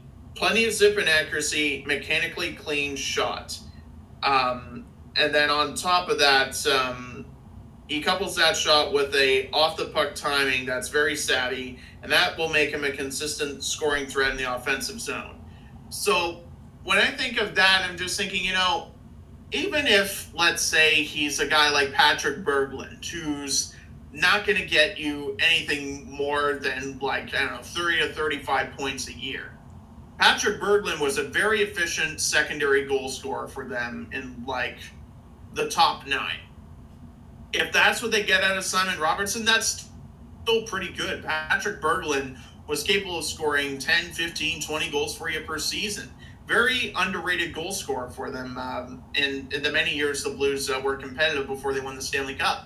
So I feel like that's not a total loss at all if that's what Simon Robertson turns out to be, if he's kind of a Patrick Berglund type of player. 6 feet, 190 pounds, a third-round pick, so, again, not really the top of his draft class. And, of course, the pandemic affected his draft here much like any other. Probably the best quote on his prospects page, Elite Prospects page, is this about his shot. He shoots as hard as a horse kicks. Don't know why, but I think that's pretty good news. Yeah. In terms of his shooting accuracy, and just an odd description of it. So yeah, that's interesting. Yeah, I don't know. It is odd though. Like when you look at his stats, you're like, wait, why? Like if his shot is so good, why isn't he scoring more? So yeah, that's an interesting thing for sure. All right, now we're going to the back-to-back Stanley Cup champions. They weren't quite as busy as they usually are because they lost a lot of guys and they didn't add anyone. I think that's mostly have to do with the fact that they were very over the cap during the playoffs. So, like, they had to make a bunch of these kind of moves where they had to, like, they lost an entire line, basically. The only guy of note that they added is Corey Perry, and which is funny because, like, he was on the Montreal team that lost to Tampa in the Stanley Cup Finals, and he was also on the Dallas Stars team that lost to Tampa in the Stanley Cup Finals the year before that. So yeah, he joins the dark side. He's like the Kevin Durant of the NHL, except not as good. But yeah, it is kind of funny that, like, he's now on Tampa, where it's like, all right, I guess Tampa's a pretty good team. I can't beat them. Join them, as the saying goes. But yeah, it was a 2-year deal, $1 million per. And he's 36 years old, so that's kind of crazy. It is interesting, though, for both, like, when he was on Dallas and Montreal, like, his regular season wasn't as good, but then once the playoffs started, he kicked it into next year and became one of their better, the team's better players for both those times, both those runs. So yeah, it could be kind of interesting, and especially when Tampa lost Yanni Gourde, Ty Joe, Barclay Goodrow, and Blake Coleman, all guys who are depth pieces. Like, you know, maybe that's what you need in the playoffs, is just some depth. So Corey Perry could add that hole that's missed, but maybe it's just like too much or too little, too late kind of thing.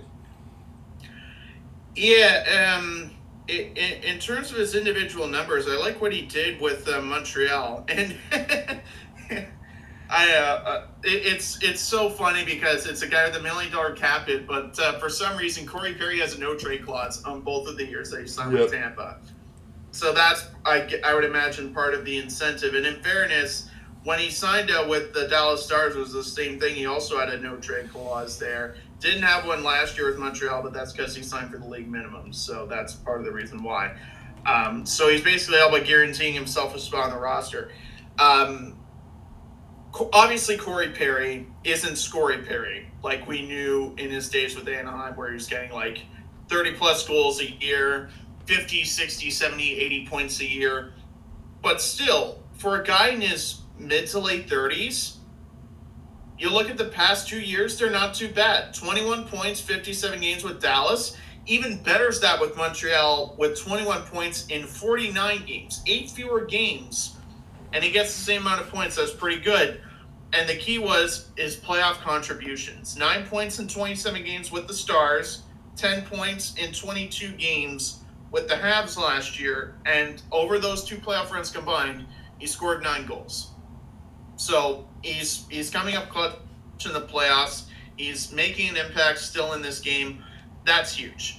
That's great for Corey Perry. And that's great for the Tampa Bay Lightning. The one thing that also caught my attention is, yes, it's going to be tough to fill an entirety of a third line with Gourde, Johnson, and Coleman gone. But you know what's really going to cause problems? Having Corey Perry and Patrick Maroon wreaking havoc. Yeah, that's true. Like, you thought Patrick Maroon was a handful? You add Corey Perry to that mix? That's a good point. It's not going to be fun playing Tampa Bay. Yep. No, that is a good point. Yeah, losing Barclay Goodrow and Coleman, who also hits a bunch. Yeah, that's gonna be tough. But yeah, you're right. Corey Perry kind of adds that grit to Tampa that they could need. But, like, I don't know. Like, at the same time, it's like I feel like one of the reasons why Tampa went back to back was, yes, obviously, Point and Kucherov and Stamkos and all those guys are very, very good. But their depth and, like, the fact that you have, like, gritty guys who can score on occasion as well. So it's like, I don't know if Corey Perry will be that guy, but at the same time, it's like, you know, it's hard to really doubt Tampa at this moment because, you know, they've won back-to-back, which is a very insanely hard thing to do. Yeah, they also brought in Pierre-Edouard Bellemare, who has added a lot to their bottom six. I like that move too. Yeah, for sure. Okay, and then in terms of re-signings, well, there is Alex Beret-Boulet, who's, spoiler alert, he's going to be one of the prospects we're going to talk about. But, and I'll get to that in a second, but the other one I wanted to talk about was Ross Colton. He gets a 2-year deal, $1.125 million. This one was an interesting one because, like, he was on the fourth line, but he still managed to get 12 points in 30 games. He also got, like, a critical goal in the Stanley Cup Finals, and he had 6 points in 23 games in the playoffs. So it is interesting that, like, Beret-Boulet, who's the guy who we're about to talk about, but, like, you know, like, Ross Colton, he may end up being, like, another guy like Tampa, where they just, like, it's like a factory that there. It's like all of a sudden he's like, it's like, who is this guy? And then all of a sudden he turns out to be, he might not be that bad. Kind of like Carter Verhaeghe back in the day. Yeah. There's a couple of other ones that I'm blanking on. But yeah, it seems like Tampa just has a habit of like finding these random diamonds in the rough. Or even like finding guys who are undrafted and just picking them up and figuring it out. So yeah, so like Tyler Johnson. Yeah. Yeah. So our top prospect here is, yeah, or like Yanni Gourde, I think, went undrafted. I guess Nikita Kucherov, even though he was a second-round pick, or Braden Point was also a second-round pick, so it doesn't technically count. But at the same time, it feels like they should have been like first-round picks or the first overall pick their year. In hindsight, it's 2020, so it seems like they do a pretty good job on that stuff. So yeah, Alex Beret-Boulet is our best prospect here, and what's interesting is like this past year, you would think that he had, you know, I was like I had him as like a dark horse candidate for your Calder. However, I think this year we'll see a lot of him because they did lose all those guys that we just mentioned. But like when he was playing for the Syracuse Crunch, he had 12 points in 10 games. And then I guess he was on the taxi squad for a lot of them. And then he ended up playing a little bit for Tampa towards the end of the year, but he ended up just getting 3 points in 15 games. But I'm sure... if he doesn't get opportunity now, like I don't know what to tell you. It seems kind of crazy because like they lost an entire line, so you would think that Beret-Boulet is finally going to be in there. He was just like unfortunate enough to be on the taxi squad for the entire time, and you know Tampa was just too good to like, and they didn't miss too many players, I guess.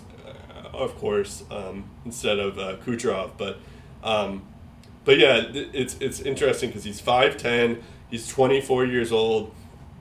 He went undrafted. So speaking of guys who they just find and who go undrafted, and there was, but yeah, I think he's just too good for the AHL. Like a year before that, he led the league in points in the AHL. Where he had 56 points in 60 games. So yeah, I think it's at a point where it's like he's too good for Syracuse, but he might be able to find a spot in the NHL this year. Yeah, so, and again, it's daily face-off, it's early, a lot could change, but in the latest lineup chart, the latest line rushes, Beret-Boulet's not on there. Yep. He's not even on the fourth line. The fourth line has Bellemare centering Patrick Maroon on the left and Taylor Radish on the right. And there's also Matthew Joseph as the third line left winger. So there are a lot of young forwards with NHL experience, with NHL potential. And it might be like a rotating platoon of guys. Maybe Matthew Joseph is the healthy scratch one night, and Beret-Boulet is healthy scratch another night, and Taylor Radish is a healthy scratch another night. And they just keep rotating these guys and figure out, okay, this what works, this what doesn't. these guys are perfectly fit for this situation more than this guy is, and they just take it from there. And I think that could also inject a lot of healthy competition between guys like Taylor Radish, Matthew Joseph, and Alex Bray-Boulet, who I think have NHL futures still. Yeah. Bray-Boulet especially, because similar to Carter Verhaeghe, he tore up the AHL, like you said, yeah. Brad, and he's done so for many years now. So, and even in junior, it was the same kind of thing, where he was team leader in scoring and even led the league in scoring, or was near the top 10 in league scoring. Sure, yeah. In terms of re-signings, there is one re-signing that I feel kind of went by the wayside. Well, wait. Can I just mention one thing on Boulet and speaking of re-signings? So I don't know if you looked here, but he had a 3-year contract, and it was worth not even $1 million, $750K for 3 years. League minimum. Yeah, like league minimum for 3 years. He's still going to be in our... I guess he's... Oh, wait, maybe he's going to be a UFA later on, but, like... oh, yeah, he's going to be a UFA. But, like I don't know. Like, and I understand that, like, yeah, he hasn't played in the NHL as much, so you don't have, like, a good sense of him. But he's worth more than $1 million, so there's a good chance that, like... if he suddenly starts to pan out and is as good as we expect him to be, like the Tampa Bay Lightning may have like gotten away with another quote unquote loophole, where it's like how did they get him under $1 million? It's just absolutely insanity. When I saw that, I was just like, I know Boulet hasn't made it just yet, but like, how do you keep your top prospect under $1 million when you resign him? That just, it's just like flabbergasting. It's just like, I'm jealous of Tampa. Like not just because of there's back-to-back Stanley Cups, but just the fact that they were able to do that. That's like, it could be the best deal in the league if he suddenly is like a Calder candidate. It should be noted that Tampa Bay is still over the cap by like $7 or $8 million, and that's with Seabrook on long-term injury reserve because they traded for his cap hit. I don't know if you remember. Too. Oh, how did Tyler Johnson go to Chicago? Well, they took Seabrook's cap hit off Chicago's hands. That's how they were able to get it done. But this is part of the reason why they signed those guys to cheap contract extensions, and that's because they already opened the bank for Braden Point, and this was lost in the shuffle on the first day of free agency, but Braden Point got his money's worth. He got a fresh, new 8-year, $76 million deal. That's a $9.5 million cap hit. And it's got a no-move clause that kicks in year 2, runs from year 2 all the way to year 5. Then year 6 to 8, he's got a modified no-trade clause, which is somehow only a 10-team no-trade. So they're not as restrictive there, but after they pay him $9 million in the first year of that deal, which kicks in next year, then they pay Braden Point $11.25 million year 2, $12 million in year 3, and $12 million again in year 4 before it goes down to 9.75, and then it's around $7+ million for the final 3 years. So part of the Boulet contract situation, I think, largely has to do with the fact that we're paying Braden Point a lot of money and Andre Vasilevsky a lot of money on top of all these other guys, and we still have Sergachev and Cirelli down the road to settle on deals for. Kucherov. Yeah. So now that the cap hit for those guys is going up, we're going to be in the same cap crunch of, okay, how do we fit these guys in and stay within the legal limits and avoid the 18 million over the cap hashtags on Twitter again? That's fair. And this is how they do it, is with contracts like Alex Boulet. Yeah, I guess so. It's just crazy because Boulet is so undervalued on this contract. It's just like, oh yeah, 100%. I can understand it if it was like a 1-year deal where he's like making $700,000 or something like that. But like 3 years with $700,000, that's just crazy to me. But yeah, I think with Beret Brûlé, it's a case of, yeah, okay, I'll play for whatever, but I want to play. Right. And this probably gives him the best chance to play. And if he doesn't really get the playing time that he wants or is looking for this year, then you still got year two or year three to make it happen. True. And I think that it also should be noted, too, and I bet that was probably the thing that's like, okay, I'll be underpaid for 3 years, but I'm going to be a UFA that following year, so... and then I'll make my money. If I'm making 50 or 60 plus points, right? That will be a guy on a lot of people's radars when he becomes a free agent, which is going to be in 3 years from now. But yeah, that's probably it. It's like, okay, I'll take this very, very team friendly deal, but I'm going to be UFA, and that's when I'll make my big bucks. So that's definitely probably what his thinking is. But it's still crazy when you just see it like that. It's just like. Even that's unguaranteed, too. It's just that part's a little insane as well. But, anyways. Before we go to the prospects, I do want to mention some areas of concern for Tampa Bay. As I mentioned last year going into the playoffs, I thought if Vasilevsky gets hurt, Tampa could really put themselves in a bind because McElhinney hadn't really played all that well going into the playoffs. And they relied on Vasilevsky basically the entire way through. Yep. So Curtis McElhinney has retired. His NHL career is done. They bring in Brian Elliott, who, similar to Curtis McElhinney, if you limit his playing time within a certain threshold, I think he could be a very capable backup for any NHL team. But if he goes over that threshold and he starts to play in a lot of games, they could be in trouble. And... their backup option outside of Brian Elliott would be Max Lugassi, who is mostly an AHL goaltender outside of that time he spent with Vegas when basically they were probably going to be employing part-time Zane Pony drivers to be their goalie because all their goalies were hurt. There's that. That concerns me with Tampa is their goaltending depth outside of Vasilevsky.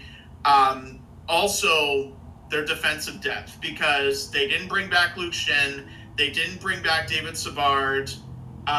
They were able to bring in Zach Bogosian. They also welcomed back Andre Schuster, who, believe it or not, went to Anaheim, then went to Europe, I think, and now found his way back on Tampa Bay's roster.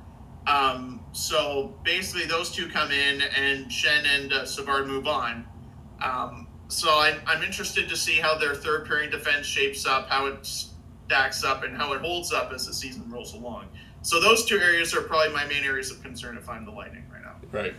I guess from the goaltending standpoint, it's like Vasilevsky's kind of like a superhuman where it seems like he plays all the time. So I'm not too concerned about that just yet. Maybe like a few more seasons where it's possible he gets fatigued and all that stuff. Then you start. And you don't want that because we've seen the long-term effects of fatigue. Look at Holtby, look at Price, look at Bobrovsky.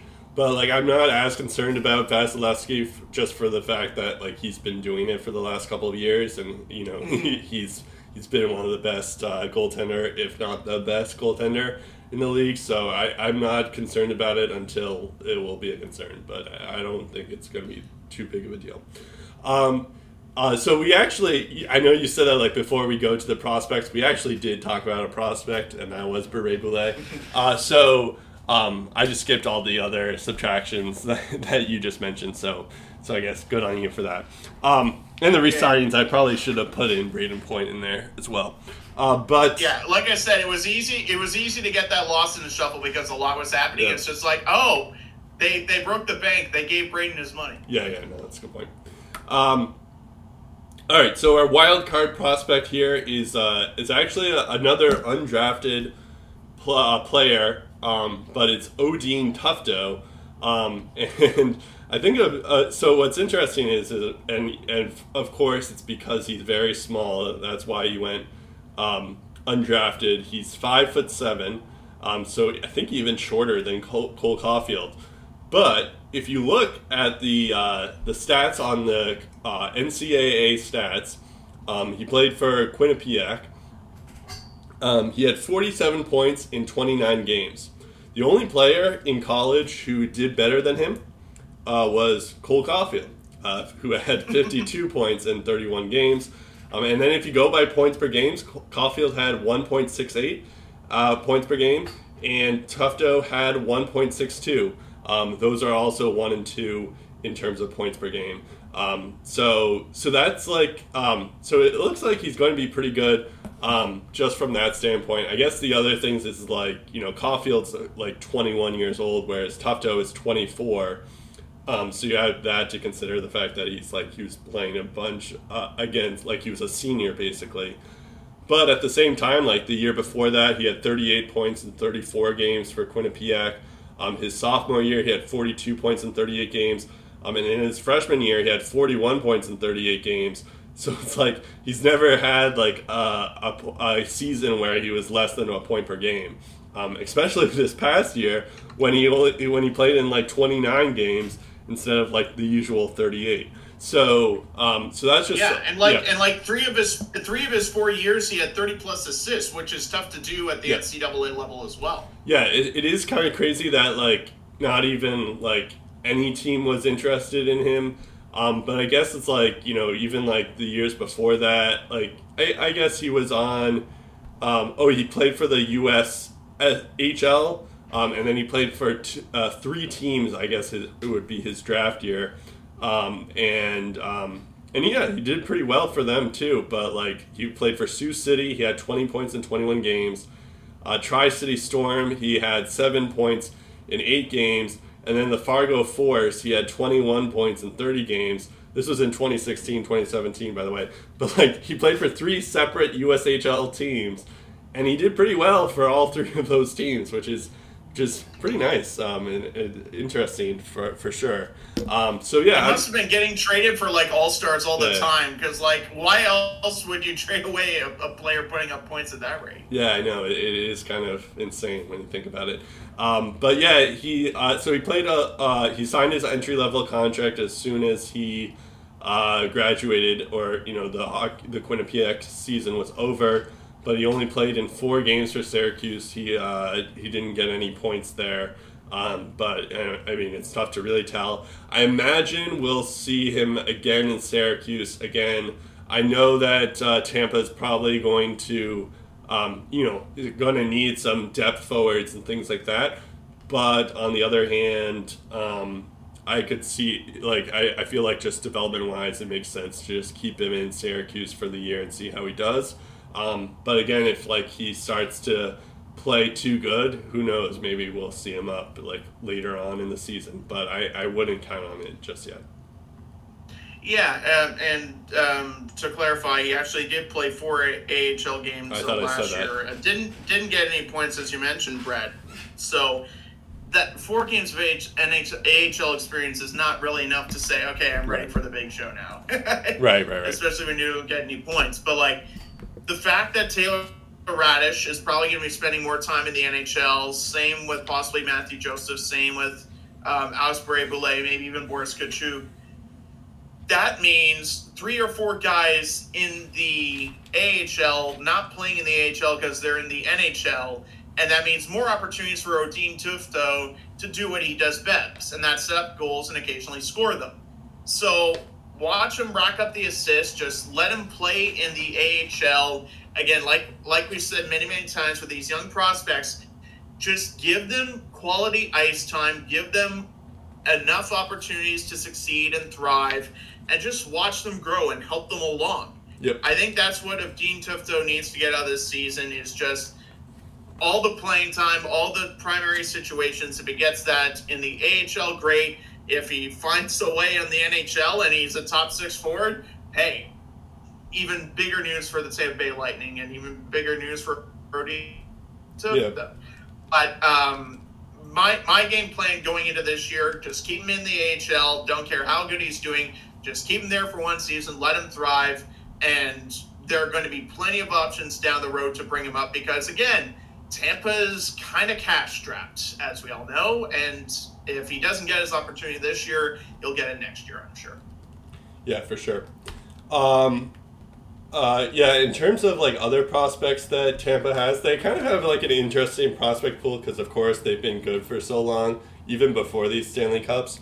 that, like, you know, they don't really have, like the best prospect pool, but they still have some decent prospects out there. Hugo Alnefeld is probably their biggest one that we didn't mention.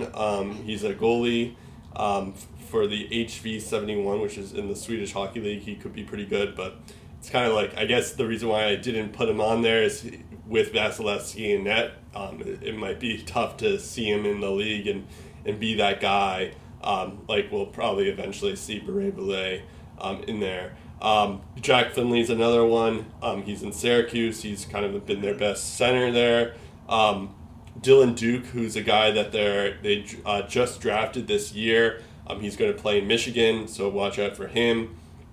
And then Gage Concalves, who was a draft pick from last year's draft, and he's been doing pretty well for the Everett Silvertips as well. So I think those are some guys to watch out for or keep your eye on for sure from the Tampa Bay Lightning system.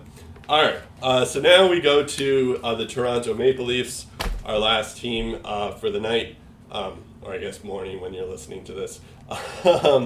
In terms of Toronto, yeah, they kind of got a little bit busy throughout, but I don't know, not like huge changes other than, I guess, losing Zach Hyman and Frederik Andersen.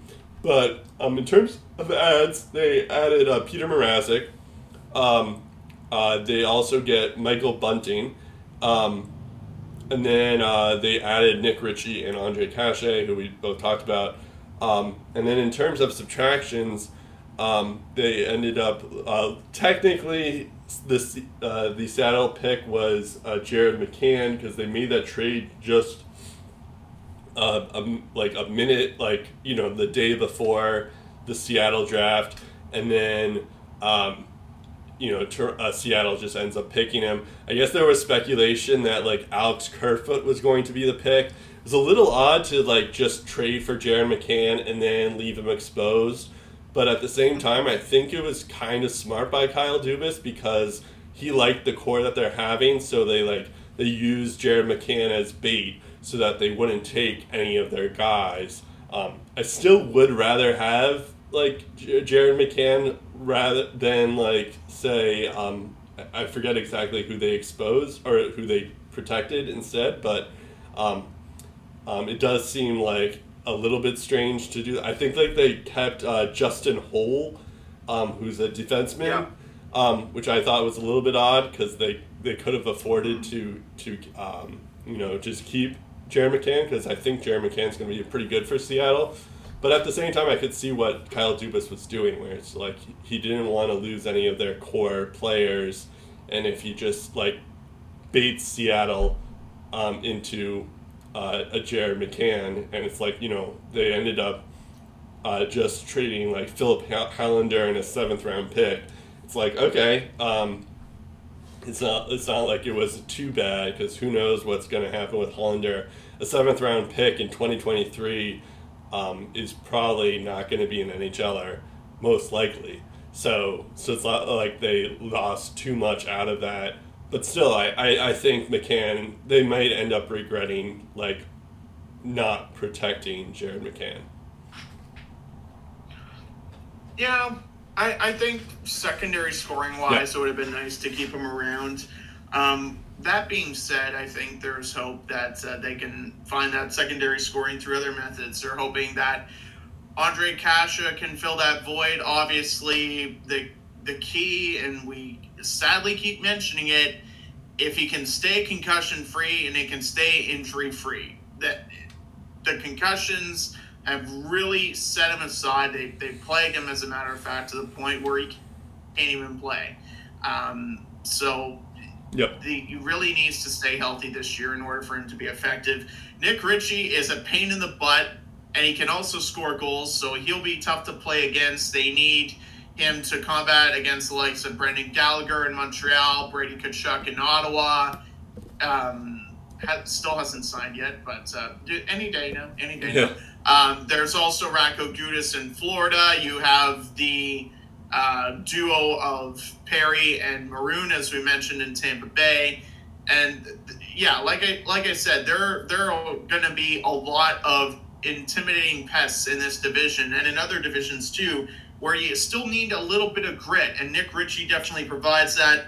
There's also Curtis Gabriel that they brought in because if they need someone to fight, yep. Well, he can definitely fight. So he's basically the de facto Scott Sabarin, where you plug him into the lineup if you need a fighter and watch him go, basically. Yeah. But they also have some fringe NHLers. They brought in Michael Amadio. They brought in David Kampf as well.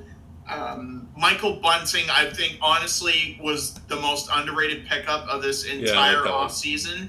And I'm really interested to see how he fits into the Leafs' plans. I really hope it works out for him because the limited ice time he got in Arizona last year, he made good on it, and yep. he looked excellent, as a matter of fact. Yep. So if they can get secondary scoring from him, all the power to him, and that makes them even better as an offense. And Michael Bunting also provides some kind of he has some pest qualities to him as well, so that could also be kind of interesting. Yeah, I like that move for them too.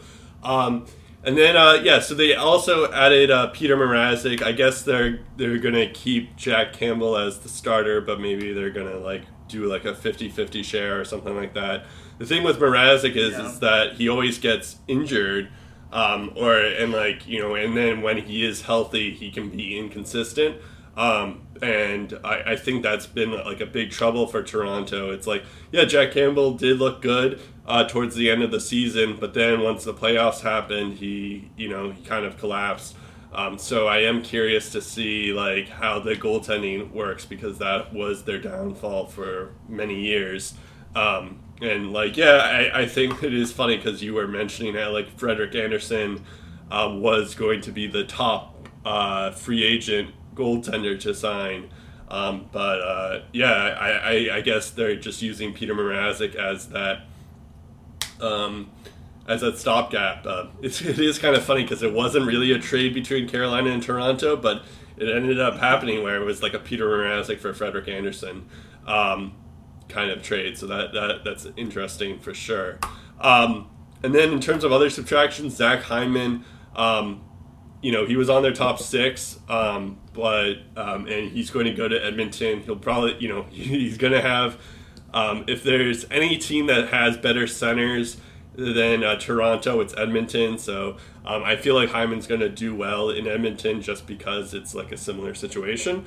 I am kind of curious to see what they're going to do, what Toronto's going to do to replace him. I like Nick Ritchie.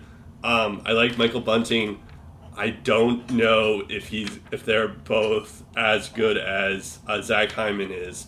So that's just something to be interested in, and I'm more intrigued by that as well. I guess their goaltending situation is the other thing that I would be intrigued by. They also lost Joe Thornton, and David Rittich is also away as well. I think he went to Winnipeg. Is that right? David Rittich, he went to Nashville. Oh, Nashville, right. And then Joe Thornton went to Florida. Mm-hmm. He did, yeah. Yeah. I'll answer this very, very simply. Nick Ritchie is not better than Zach Hyman. Andre Kasha is not better than Zach Hyman. Michael Bunting is not better than Zach Hyman. They're being brought in to help fill the void left by Zach Hyman. Right. And if they can do even a decent job at that, I think they'll be good. Here's a look at, again, Daily Faceoff, not the be-all and end-all. This is not how it's going to be on opening night. This probably won't be what it looks like in a month from now. Yep. But here are the early projections. They're actually wasting no time with Nick Ritchie. They're putting him on the line with Austin Matthews and Mitch Marner. So if you get first-line Nick Ritchie, hey, there could be a big breakout season for him. Yeah. Michael Bunting, look at that. On a line with John Tavares and William Nylander, could also be a pretty good season for him. So that leaves the third line, Kerfoot centering that with Andre Kasha as a third-line right winger, and Mikheyev on the left side. It should be noted that apparently Mikheyev asked for a trade during the offseason, so we'll see what happens there. And then David Kampf centering the fourth line with Spezza on the right side, Wayne Simmons on the left. Okay, interesting.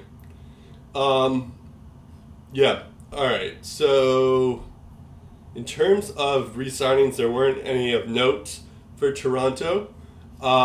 But, so now we're going to the prospects here. I will say, though, before we go into the prospects, they did bring back Wayne Simmons and Jason Spezza, as I mentioned. They also re-signed Travis Dermott, and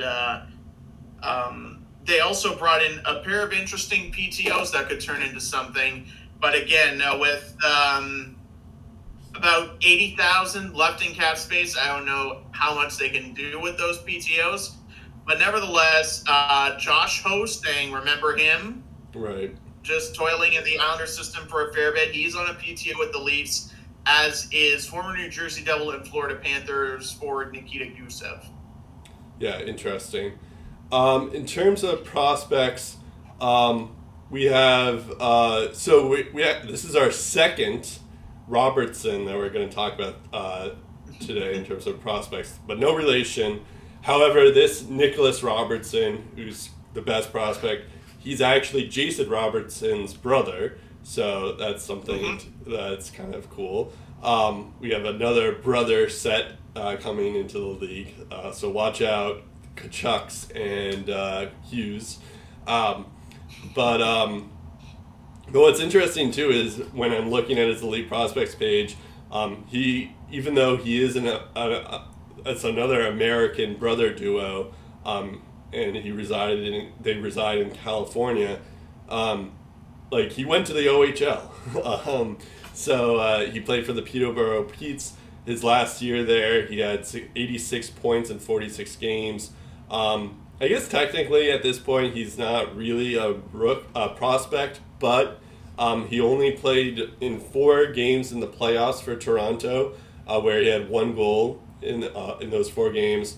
And then I guess he was also in the World Juniors, where he had 5 points in 5 games. And then he played in 6 games this year for Toronto, the Maple Leafs, where he had just 1 assist in those 6 games. And then for the Marlies, he was a decent run there. He had 16 points in 21 games for the Toronto Marlies. So that's not too bad. I remember last year there was a lot of hype to him. I feel like there's always hype to Toronto Maple Leafs prospects, but yeah, it seemed like everyone was wondering, like, oh, he could potentially be a Calder Trophy person. Like, I thought maybe Alex Beret-Boulet would be one, but that could end up being this year, where I think we'll probably see him.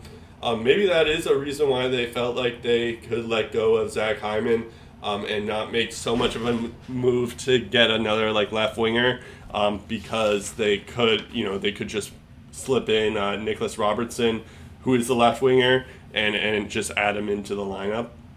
So maybe, who knows? I doubt he'll be a top 6 player, but I could see them definitely being in the bottom 6 just to get him acclimated, because it is getting to the point where it's like, wait, why is he? He spent a year in the AHL. Maybe he should get some NHL experience and stuff like that. So we may end up seeing him a little bit this year. I'll talk about Amirov as well, but what are your thoughts on Robertson?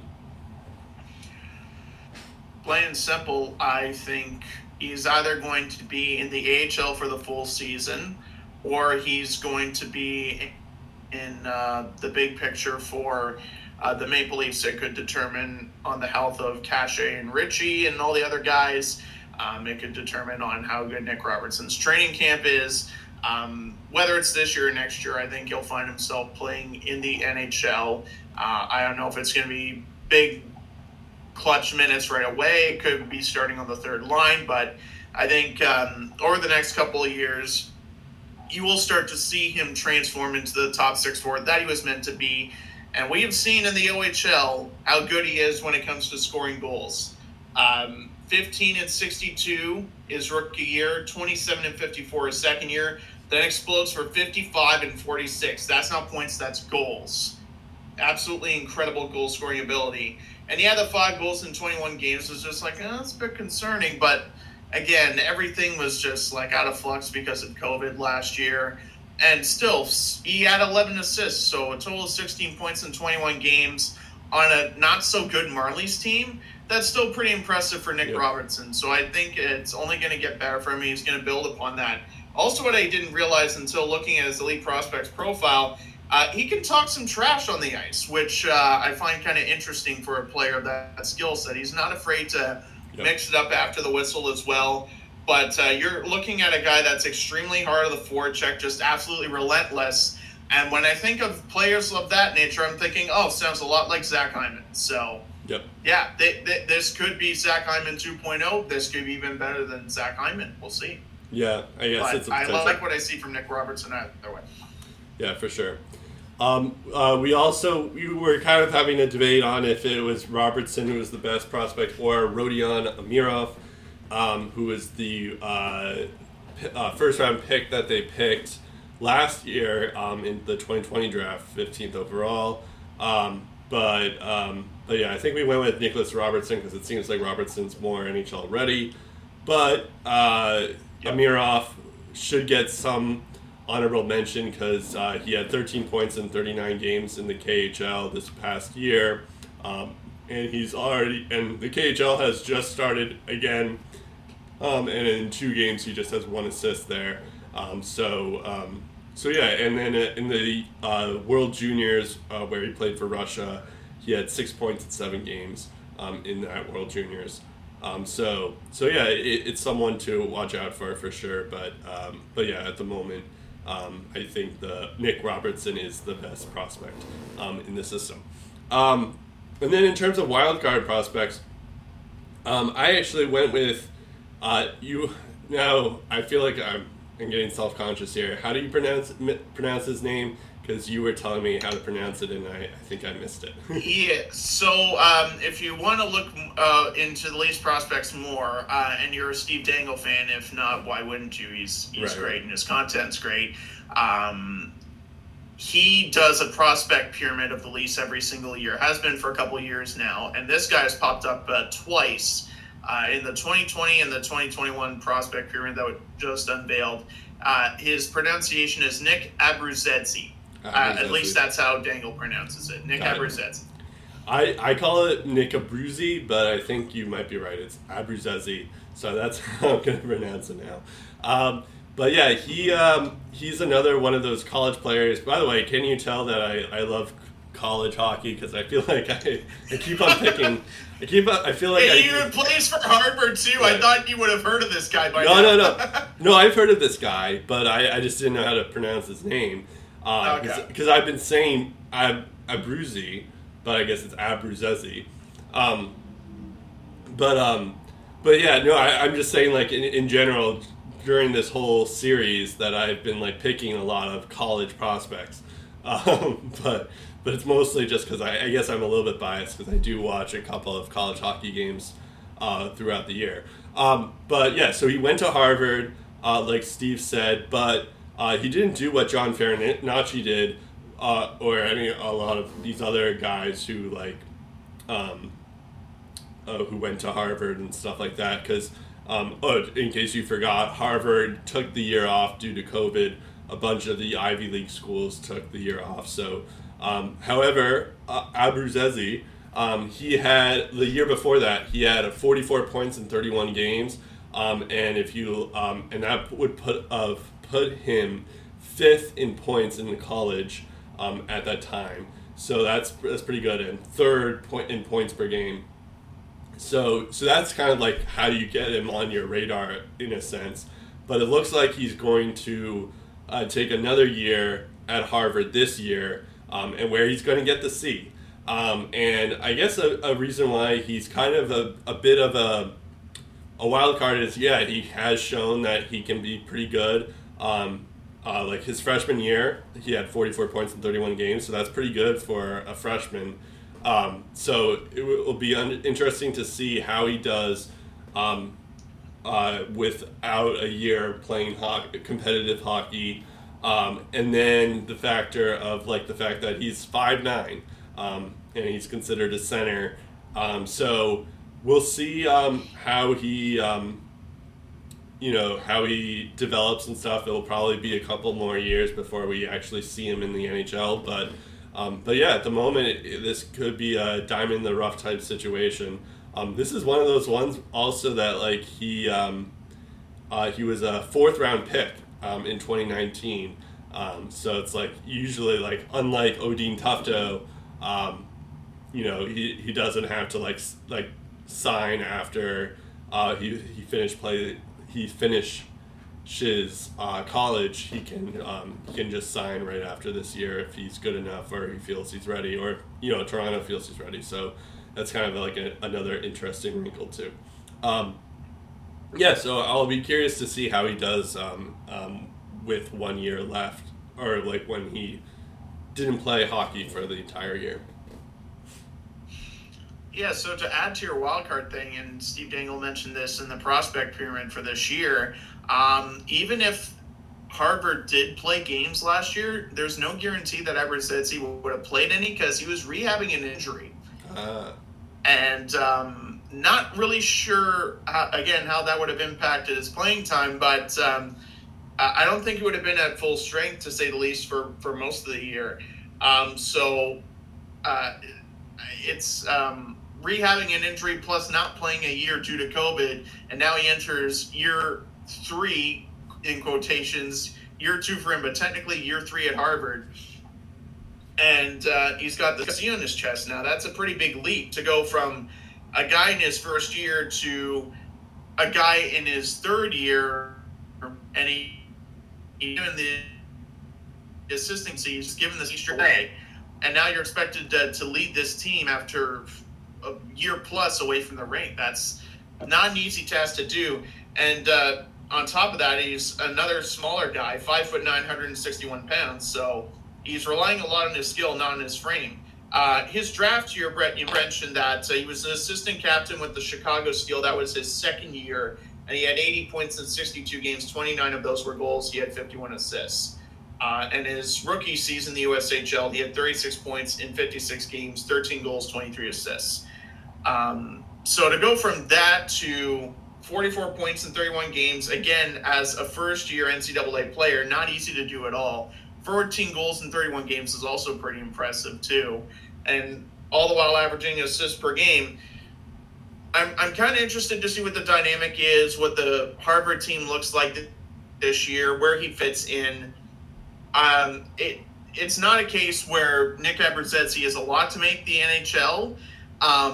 At the same time, though, I do think he is an underrated prospect with an NHL future in some capacity. I don't know if it's going to be in Toronto. I don't know if it's going to be anywhere else. He'll have to play his cards right and just work effortlessly and relentlessly in order to get the Maple Leafs' attention, because it's even at full strength, it's going to be tough to really separate yourself from the rest of the Leafs roster. Because like you mentioned, Brett, we're looking at guys like Nick Robertson and Semyon Durgachintsev on the Leafs. Yeah. And Rodion Amirov hasn't turned pro yet. Once he turns pro and people start looking at his game, then that's even worse for Abruzzese, because that's a first-round pick you're looking at potentially securing top 6 minutes someday. So there's not much room for error if you're Abruzzese. You pretty much have to do everything right to really make an impact on the Leafs just to get noticed. This year's going to be interesting for him in many ways. Yeah, for sure.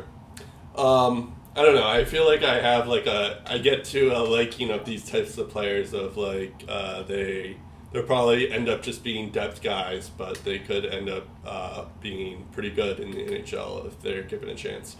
All right, so that's about it for us here at Lace 'Em Up. You can follow us or subscribe to us on Spotify, SoundCloud, iTunes, wherever else you get your podcasts. You can also follow us on Twitter at LaceUpPodcast. And you can follow us on, or like us on Facebook, although we don't really update our Facebook that often, at Lace 'Em Up. That's about it. I'm Brett Dubuff.